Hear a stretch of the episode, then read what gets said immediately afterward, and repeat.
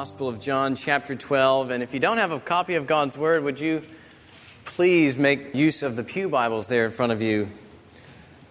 John chapter 12. I'm going to begin reading in verse 20. So let's now hear the Word of God written. Now, among those who went up to worship at the feast were some Greeks. So these came to Philip, who was from Bethsaida in Galilee, and they asked him, Sir, we wish to see Jesus. Philip went and told Andrew. Andrew and Philip went and told Jesus. And Jesus answered them, The hour has come for the Son of Man to be glorified. Truly, truly, I say to you, unless a grain of wheat falls into the earth and dies, it remains alone. But if it dies, it bears much fruit. Whoever loves his life loses it, and whoever hates his life in this world will keep it for eternal life. If anyone serves me, he must follow me, and where I am, there will my servant be also. If anyone serves me, the Father will honor him. Let's pray. Father in heaven, uh, this is a, a difficult word to hear because we are pulled in every direction by sin and the things that are in this world. We so easily cling to our lives in this world instead of to Jesus. And this text meets every one of us here with that problem that we face day in and day out. And I pray that you would use it this morning to help us to take up our cross daily and die to the things of this world that we might gain all that you are for us in Christ. Do this by sending your Spirit to convict us of sin and bring much clarity where I cannot. And I ask it in Jesus' name. Amen. I have three connections this morning to make in this passage and one overarching goal. First, I want us to connect the Greeks wanting to see Jesus with Jesus' response about his glorification through death. Then I want us to connect Jesus' glorification through death with the way you and I spend our lives in this present world. And then lastly, I want us to connect the way you and I spend our lives in this world with God's enduring promises. And all of those connections, I pray, will then serve this one overarching goal that we, as Redeemer Church, we would become a people who hate our lives in this world because of all that we gain in Jesus Christ. That's the goal, that you and I would live in such a way that the world witnesses through us the infinite value of Jesus over the value of our hobbies and our money and our gadgets and our comforts and even our own lives in this world. I had a brother ask me when I was in college a soul searching question. He just asked me, Is what you're living for, Bret, worth dying for? And that's the question I ask you this morning. Is what you're living for worth dying for. This passage tells us that Jesus alone is truly worth dying for, and therefore he's the one we should live for at all cost to ourselves in this world. So let's look at the passage together, some of these connections I mentioned. First of all, let's connect the Greeks wanting to see Jesus and Jesus' response about his hour of glorification. Read it with me beginning in verse 20. Now, among those who went up to worship at the feast, we're still at the Passover feast of the Jews here. Among those who went up to worship at the feast were some Greeks. So these Greeks came to Philip, who was from Bethsaida in Galilee, meaning he could likely speak their language, and they asked him, Sir, we wish to see Jesus. We wish to see Jesus. Philip went and told Andrew. Andrew and Philip went and told Jesus, and Jesus answered them The hour has come for the Son of Man to be glorified. This is really big. The entire Gospel of John hinges on chapter 12. This is the hour we've been waiting for all along as we've made our trek through John's Gospel. Right from the very beginning, Jesus tells his own mother, when she asks him to perform a miracle in Cana, My hour has not yet come. Then later, he tells the woman at the well in chapter 4 that his hour is still coming.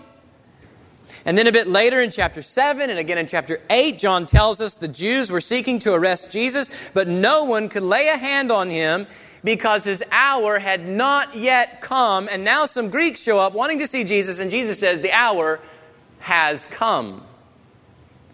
Well, the hour for what? The hour for the Son of Man to be glorified. We encounter this language of glorification quite a bit in John's Gospel, and we'll spend quite a bit of time on it next week. But usually, one of two things are being emphasized when we see talk of Jesus being glorified. Either Jesus' glory is being put on display through his obedient sufferings and death on the cross. So his own worth, his own glory being displayed through his death on the cross, or Jesus is reclothed with glory upon returning to his Father in heaven. He left glory, humbled himself, became a man. Once he dies and rises from that, he'll be reclothed with glory upon returning to his Father. But there are some occasions in John's gospel when you can't hardly separate the two aspects of Jesus' glorification, even though one might be receiving the greater emphasis. This is what we encounter here in Jesus' words. The hour has come for the Son of Man to be glorified. He's essentially giving a summary statement of what the next 10 chapters will entail. The next 10 chapters will entail the period of time when the glory of God will shine at its brightest through Jesus' death, resurrection, and ascension. We've just been getting glimpses of Jesus' glory, of God's glory revealed in Jesus as he's been performing these miracles. We're coming to an hour in which the glory of God will be manifest in full, in full and it's through Jesus' death, resurrection, and ascension that we see it. The specified hour is one that includes Jesus being glorified back to the Father, but only first in and through his death on the cross. Meaning, the cross is fundamental to seeing the glory of God. The cross of Jesus is fundamental to seeing the glory of God in Jesus.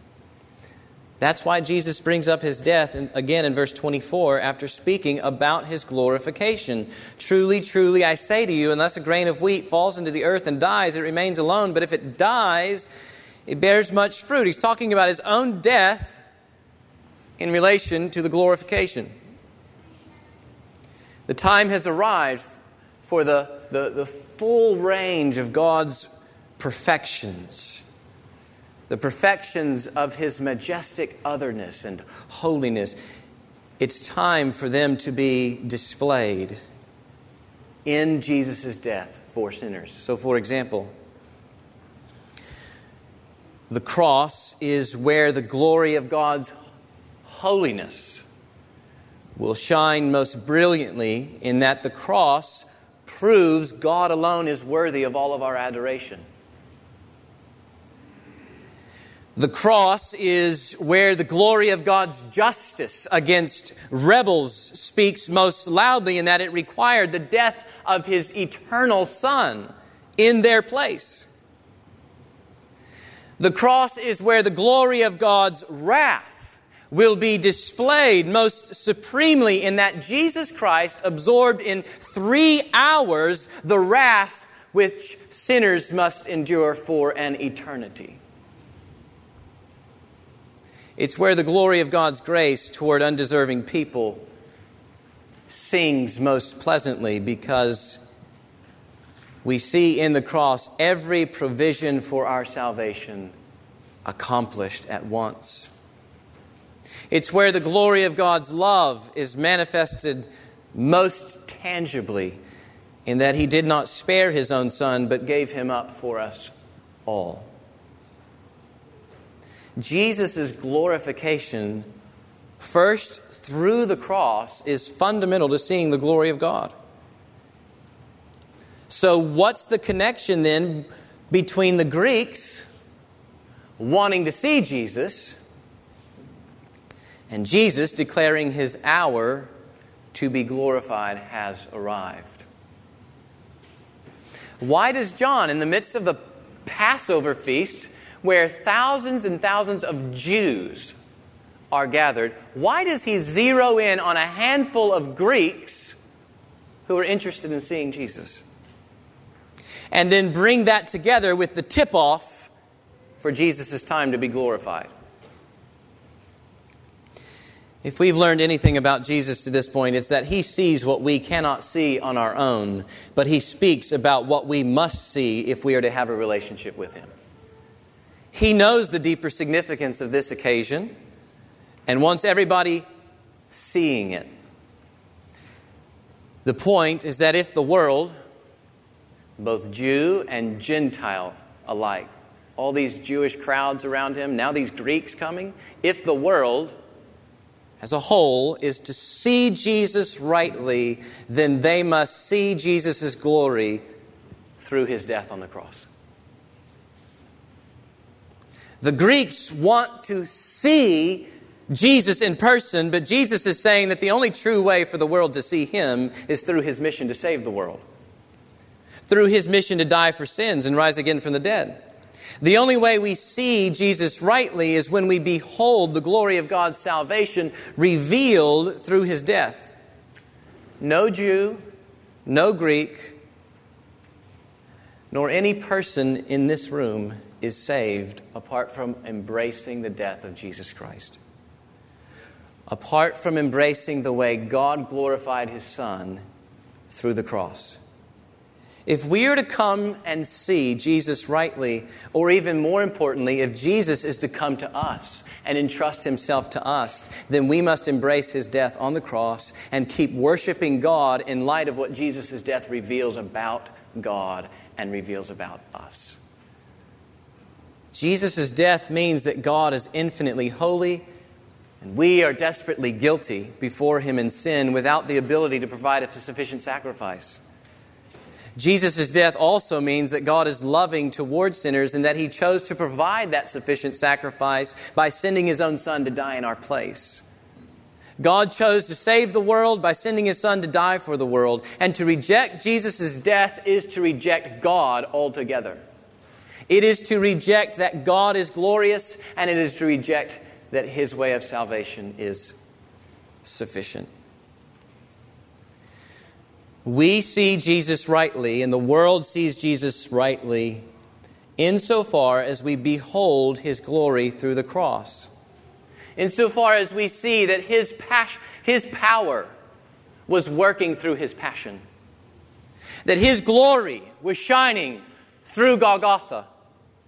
That his salvation accomplished was accomplished through his sacrifice.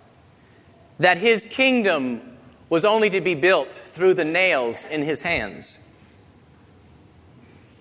And that his honor was excelling through his humility which means we ought to lift up the cross often in our care for one another and in our care for the lost world around us. We don't see Jesus, folks, and the world will not see Jesus unless we're talking about his cross. There's a reason Paul would say things like, I decided to know nothing among you except Jesus Christ and Him crucified. When the word of the cross goes forth, people see the glory of God shining in His Son for sinners. So don't shy away from the cross in your interactions with one another or in your interactions with the world. Make a beeline for the cross so that people see Jesus properly. If the cross is missing from our conversations or our evangelism efforts or our care for one another, then so is Jesus Christ.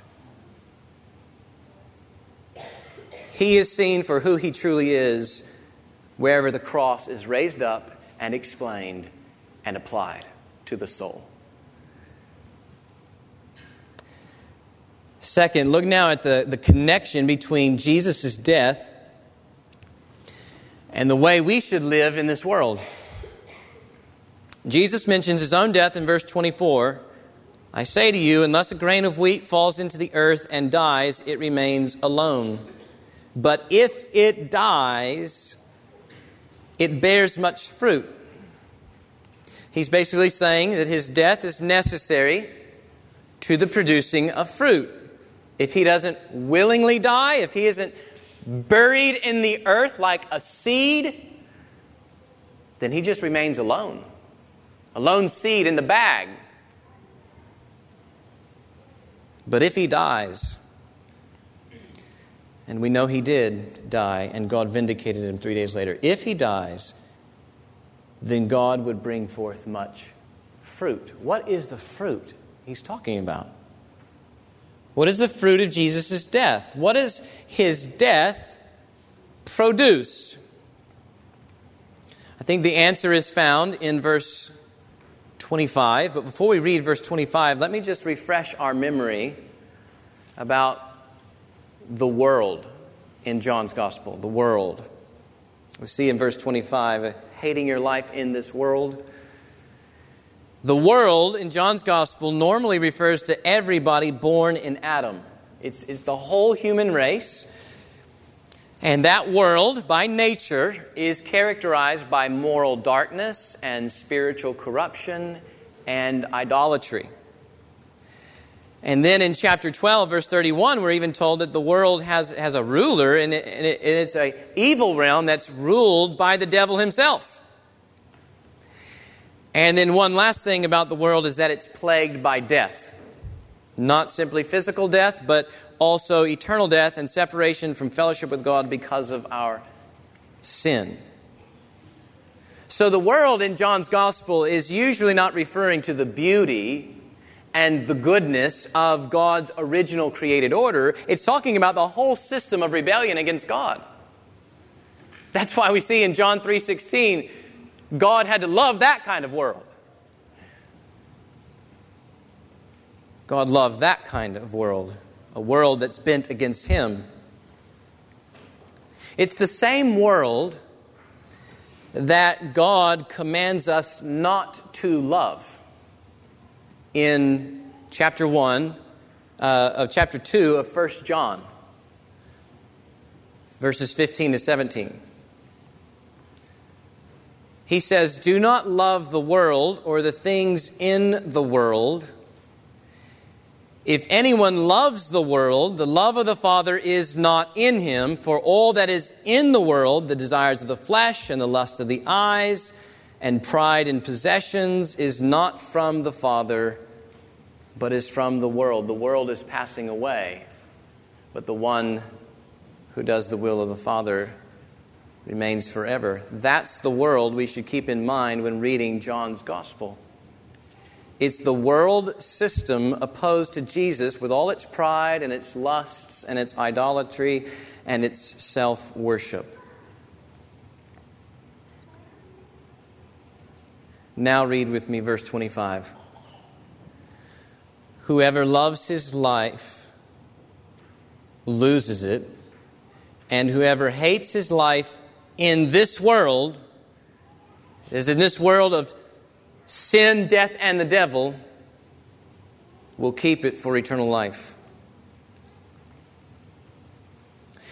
Jesus has shifted from talking about his own death in verse 24 to talking about the implications his death has for all his disciples in verse 25. The implication of Jesus' death is this hate your life in this world, and as a result, you'll keep it for eternal life. Here's what I think's going on. Jesus' death produces people who are freed from bondage to this present world so that they might spend their lives for Jesus. Jesus' death produces people who are freed from the bondage to this present world so that they might spend their lives for Jesus. When God loved the world and sent his son into that evil world, his son was not in bondage, did not become in bondage to that world. The same is true for all of those he died and rose again for. That's the fruit Jesus' death produces. The fruit is a people so freed from their sin and so freed from the love of this world that they're willing to risk everything for the sake of life with Jesus. In other words, life isn't bound up with all the toys and accolades and comforts this world offers. Life is bound up with living for Jesus and doing what He's called you to do. Namely, hating your life in this world to follow Him on the Calvary Road. Taking up your cross daily and dying to your love of this world to have Him. That doesn't mean you become a curmudgeon and despise the good gifts God gives in this world. It means that we learn to enjoy those gifts rightly. We enjoy them for Christ's sake. We do not enjoy them in Christ's place. The life we hate in this world is the life that, that elevates this world's stuff and desires to places that lead our affections away from Jesus, that lead our allegiance away from Jesus. The life we must despise is the life of the sinful flesh, the life of self interest and idolatry, the life of the old man that says, I can find in this world something better than Jesus' glory. I can find something more valuable than Jesus' worth, something more satisfying than Jesus' life. Something more helpful than Jesus' strength, something more right than Jesus' justice, something more beneficial than Jesus' wisdom, something more intimate than Jesus' presence, something more lasting than Jesus' kingdom. If that's the life we choose to save, the life of the old man, we will lose it in the end, and we will suffer eternal condemnation for it. We won't get eternal life if we choose to love this present evil world that's passing away over Jesus. If, but if Jesus is our true treasure, then we will gain eternal life. And part of that eternal life is freedom from sin and freedom from this world's grip on our souls. Our lives will be wholly given over to His priorities instead of the world's priorities given over to his kingdom instead of Satan's kingdom, given over to the humility of his cross instead of vying for people's praise at the expense of others, given over to his righteousness instead of to our resumes. Jesus' death produces people who spend their lives for him. And Jesus calls that people the church of God. Every one of us who say Jesus is Lord have been freed from the power of sin and the grip of the world to live for Jesus and not for ourselves. One more connection. I want us to connect the way you and I spend our lives in this world with God's enduring promises. So here's what we have so far we see Jesus rightly when we see his glory in the cross. And then part of that glory in of the cross is, is that Jesus liberates us from the world's sway to serve Jesus at all costs to ourselves. And now we're going to see that serving Jesus at all costs to ourselves is really no sacrifice at all. Especially when you compare it to what we gain in Jesus. His promises are better than life in this world. It may cost us everything our jobs, maybe, our money, our reputation, our family, our friends, but it is so worth following Jesus because of all that we gain in Him. We get the Spirit's life, we get the Son's presence, and we get the Father's reward, all of which are infinitely better than life in this world. I want you to see these promises with me in order. Verse 25 Whoever loves his life loses it, and whoever hates his life in this world will keep it for eternal life. That's the Holy Spirit's life. The Spirit's life is eternal life. We've already seen this in chapter 4, verse 14, and in chapter 7, verses 38 and 39. It's the Spirit of Christ who gives eternal life. The Spirit takes the life of Jesus Christ and His coming kingdom and it mediates that life to us, that unending, all satisfying life. It mediates that life to our innermost being when we hate our lives in this world. That's absolutely amazing. You lay down your pride. You say no to sinful sex and the love of money and laziness and cushy American comforts for what? 80 years? To live for Jesus.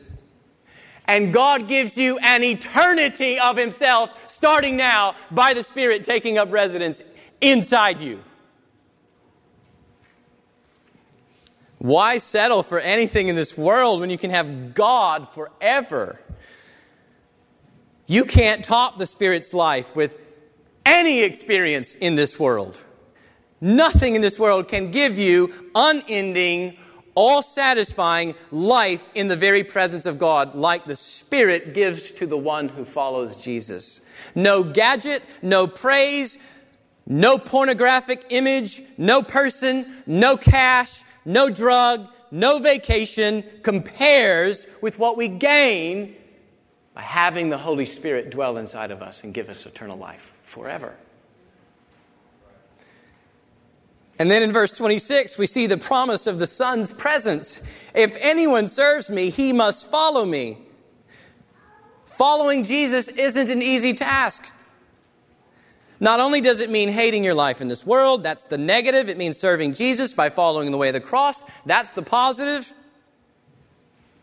As Christians, we don't hate our lives in this world as an end in itself, but to help us pursue others with the same selfless service and self sacrificial love so characteristic of our Savior. That's really hard and it's really risky. But the risk seems like nothing when we compare it to what we gain the very presence of Jesus. Look how he goes on. If anyone serves me, he must follow me, and where I am, there will my servant be also.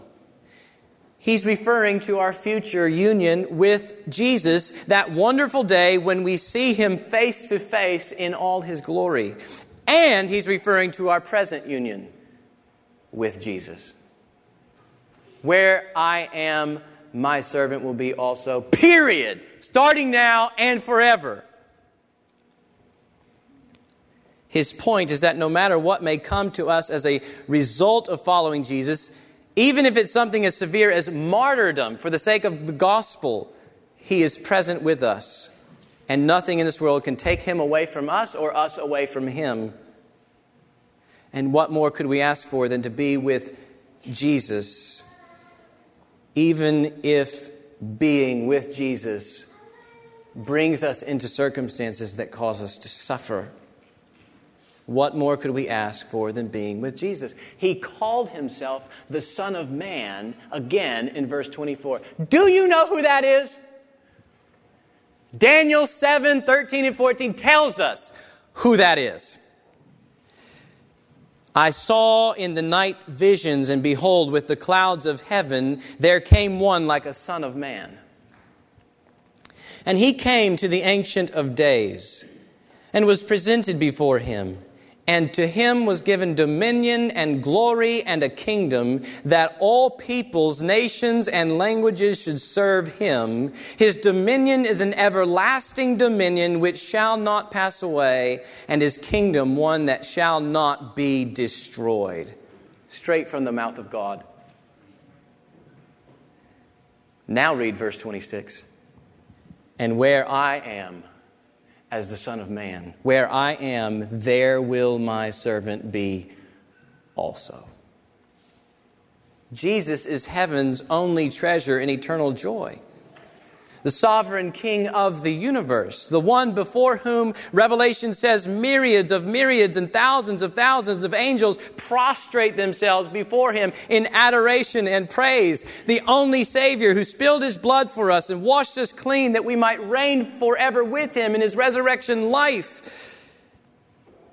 Is there a higher gift or a more glorious person than you have when you have the Son of Man?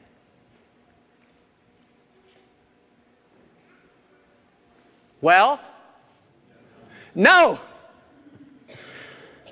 No. There's even more than the Spirit's life and the Son's presence. If we follow Jesus, we also gain the Father's reward. Look at the end of verse 26. If anyone serves me, the Father will honor him. In other words, if we follow the way of Jesus' cross, then we, like him, will gain the Father's glory and honor. Not the glory and honor that makes him out to be God, but the glory and honor he chooses to share with us in Jesus Christ.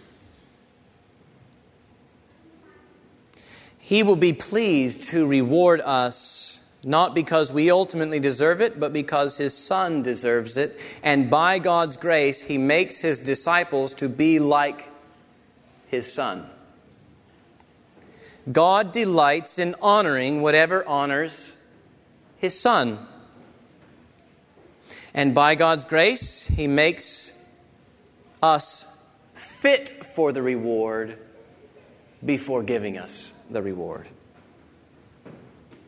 He's delighted to reward those who look and live and love like Jesus. And he enables us to do that and his reward is forever.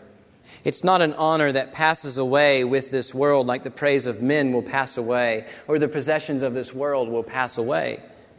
The Father's honor remains forever because he remains forever. And the Son in whom he delights remains forever. And the Spirit who will one day conform us fully to Christ's image, he too remains forever. So if we hate our lives in this world and follow Jesus, the Spirit's life, the Son's presence, and the Father's reward are all ours. And those promises far outweigh anything that this world could ever offer. So, what do all these connections mean for us? It means that you and I must live in such a way that the world witnesses that Jesus is worth everything to us. It's, he's even worth our very lives. Gary quoted this earlier, but the missionary Jim Elliot, who laid down his life for the sake of the gospel, he got it right when he said, He is no fool who gives what he cannot keep to gain what he cannot lose. He is no fool who gives what he cannot keep to gain what he cannot lose. So, how about you? Are you choosing to find life in something other than Jesus? In something in this present world that's passing away? You might be able to tell where, where you're finding life when you step back and evaluate what you couldn't live without. What you couldn't live without. If you said to yourself, I couldn't live without blank, what would you put in that blank? Could you put Christ and Him alone? Or would you have to put Christ and something else? You might also be able to tell where you're finding life when you ask yourself, maybe, what excites you more than Jesus? Know, do you moan when you come to His Word and sit at His Word or just not excited by what you read, but you hear the Rangers winning and you're like, oh, maybe.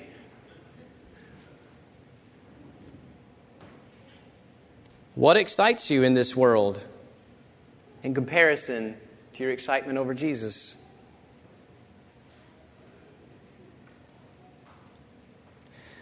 Where are you finding your life? What in your soul is competing with the worth of Jesus? What in this world is distracting you from undivided devotion to the Lord? Is there something you need to die to in order to see the glory of Jesus more fully? And what is that? Are there things about this world that are so attractive to your soul that they prevent you from giving up something you know you're supposed to give up for Jesus' sake? He's made it clear, but you're just, I do not want to let go of this. Do you have some hidden desire for wealth deceiving you about the riches that are present already in Jesus? Is there some subtle need for the approval of others undermining your boldness in reaching out to others with the gospel? Do you have some secret sin paralyzing your growth in Christ's likeness and hindering your ability to love others with zeal?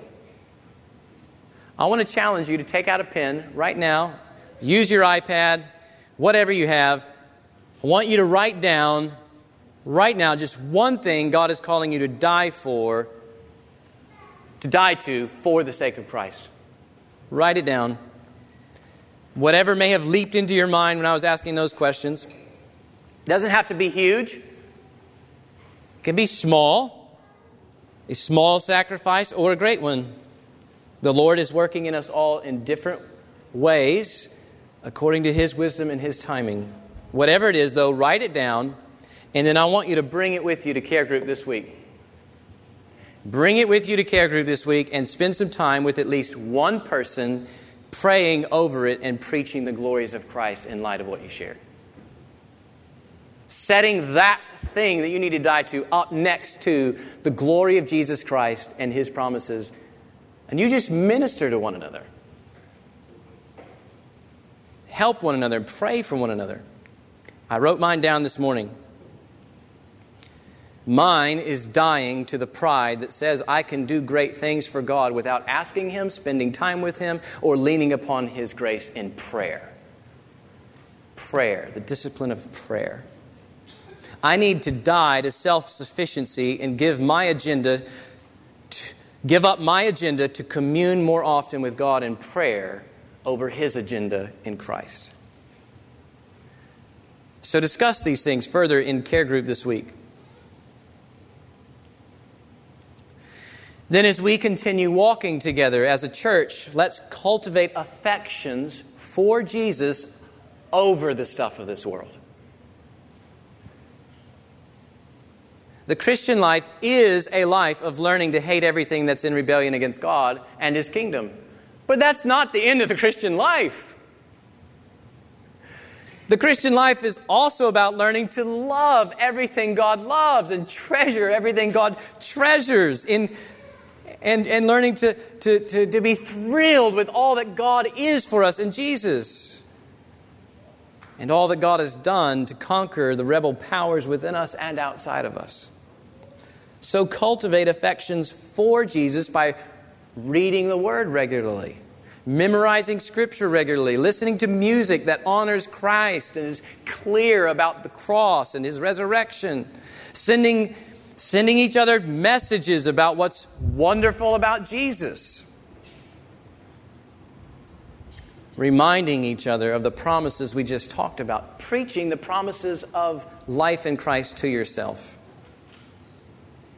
Growing in our affection for Jesus is how any of us will come to the place of wanting to sacrifice our life for Him, of wanting to give everything to see Him praised. I'll give you an example of preaching the gospel to myself a few years ago when I first became a pastor here. And I was a wreck inside. Not because of you, because of me. I had been welding since I was about 15 years old, and I did that through high school, college, and seminary to help support myself through school. And I remember in my first few months of being a pastor here and and just dealing with the, the weight and the burden of pastoral ministry, I remember stopping my Jeep on the street outside my house because a welding truck drove by the other way, and I was looking at it in the mirror like, that looks really great. There's nothing inherently, there's nothing wrong with welding. I love the fact that there are so many Christian welders. What was evil about that moment is that I wanted the comforts I wanted the escape of the welding shop instead of laying my life down for others, which is what I was on my way to do in meeting with people. I wanted the comforts of this world. I wanted, uh, you know, the, the grass to look greener over there all of a sudden. Metal doesn't argue with you. You don't argue with me either. You guys are, are really great. I love this congregation. Everything in me, though, is seeing greener grass over there. It looks easy. I know how to do it. I don't know how to do pastoral ministry. I'm learning. So it looked really comfortable. And I was reading through Matthew's gospel, actually, at the time. And this text was not but days old in my mind. Everyone who has left houses or brothers or sisters or father or mother or children or lands for my name's sake will receive a hundredfold and will inherit eternal life. Put the car in drive. I want Jesus more than anything else. I don't want welding if it means I lose Jesus. I don't want the comforts of this world if it means I lose Jesus. The comforts of this life paled in comparison to Jesus when I remembered the truth and preached it to myself. So cultivate affections for Jesus over the idols and over the comforts of this world. And as affection for Jesus grows, consider that in the same way Jesus' life bore fruit, only at great cost to himself the same will be true for those who follow him. The servant is not greater than his master. And that is what we are to Jesus. We are servants. Our lives will only bear fruit at great costs to ourselves. I've spoken with quite a number of you. Actually, this is, these are all really recent. A number of you who genuinely long for God to do really great and awesome things through Redeemer Church. You long for the kingdom to come not just in talk, but in power. You long for the Lord to add to our number, number daily those who are being saved. You long for God to shake this place and bring about more repentance and more faith. You long for, and I quote, for God to blow the roof off this joint. You long to see our people ministering the gospel to each other in very specific ways. You long for God to stir about revival in surrounding churches in the Metroplex. You don't know how encouraged I am to hear those longings and these prayers of yours. But we must remember that none of this will happen apart from great cost to ourselves. We can't want these things apart from dying to self. In the spread of the gospel, God has chosen the way of the cross for all his disciples, not just those who are paid to do this, not just those who are in leadership positions, not just those who are teaching Sunday school. He's called us all to this so, as you long and pray for God to move, consider what it's going to cost you in the immediate and long term future as you minister alongside one another.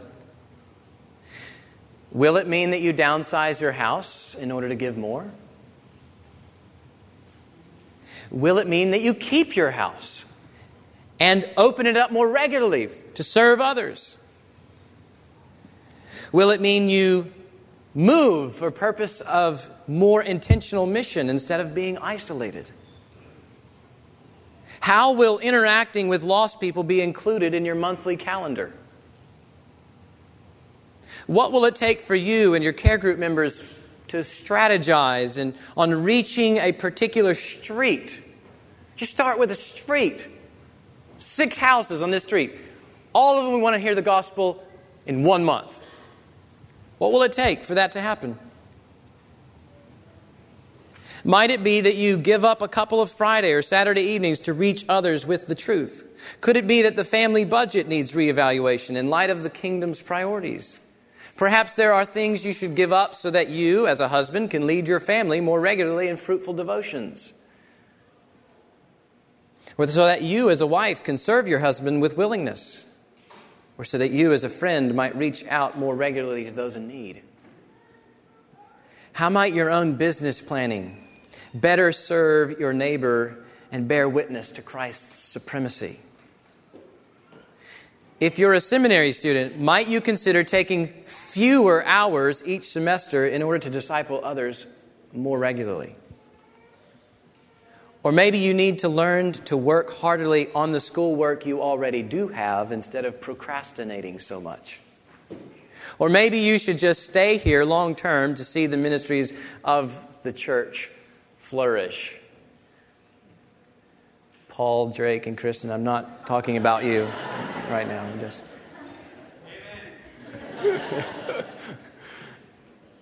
this is Paul's last day with us, so please greet him. Also, serving our children in the nursery never stops. But we're normally lacking volunteers. Normally lacking volunteers. Perhaps the Lord is calling you to die to some self interest for a few Sundays out of the year to help bear burdens in nursery, to teach our youngest children the gospel. Contact Nicole Bennett if that's you.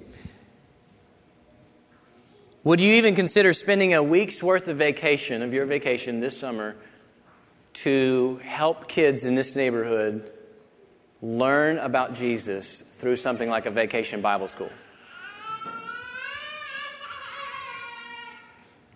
That's mine. Poor girl.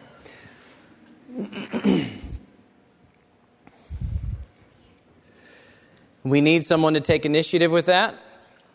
Talk to, uh, to, to Wes or to Dan Hilmers if you're interested in leading that. Mission Utah is also upon us, as well as Kevin and Sunday going out in three weeks to Utah for the church plant. Both of them need financial support. Let's find ways to die to the love of money to reflect the generosity of Jesus, and then let's give to that end as the offering plates are passed, even as early as today. Some of us need to sacrifice the time we give to some of our hobbies, or the time we give to our Facebook, or the time we give to our favorite TV series in order to devote ourselves to more prayer and fasting. Fasting for God to come with the power you long for.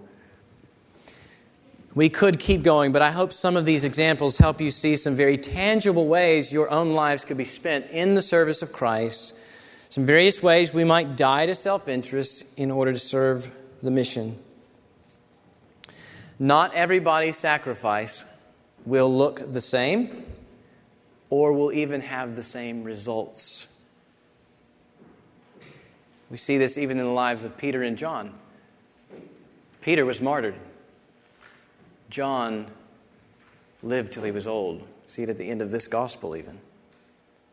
So, not everybody's sacrifice is going to look the same, but all of our sacrifices in this world will serve to honor the name of Christ and bring and aim to bring sinners to God through Christ.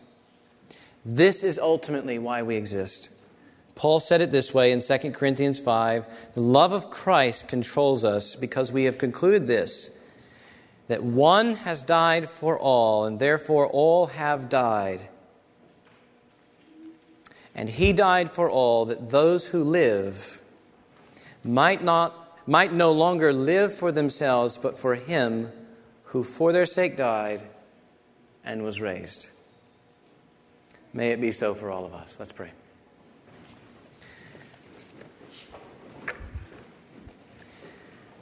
Father, I thank you for your love. I thank you for your grace in these words here. I thank you that the Spirit has inspired them for our eternal good, and I pray that you would do a good work in us, you would complete what you have begun, that we would continue saying no to the things of this world and yes to everything we've gained in Christ. Do this, I pray, in Jesus' name. Amen.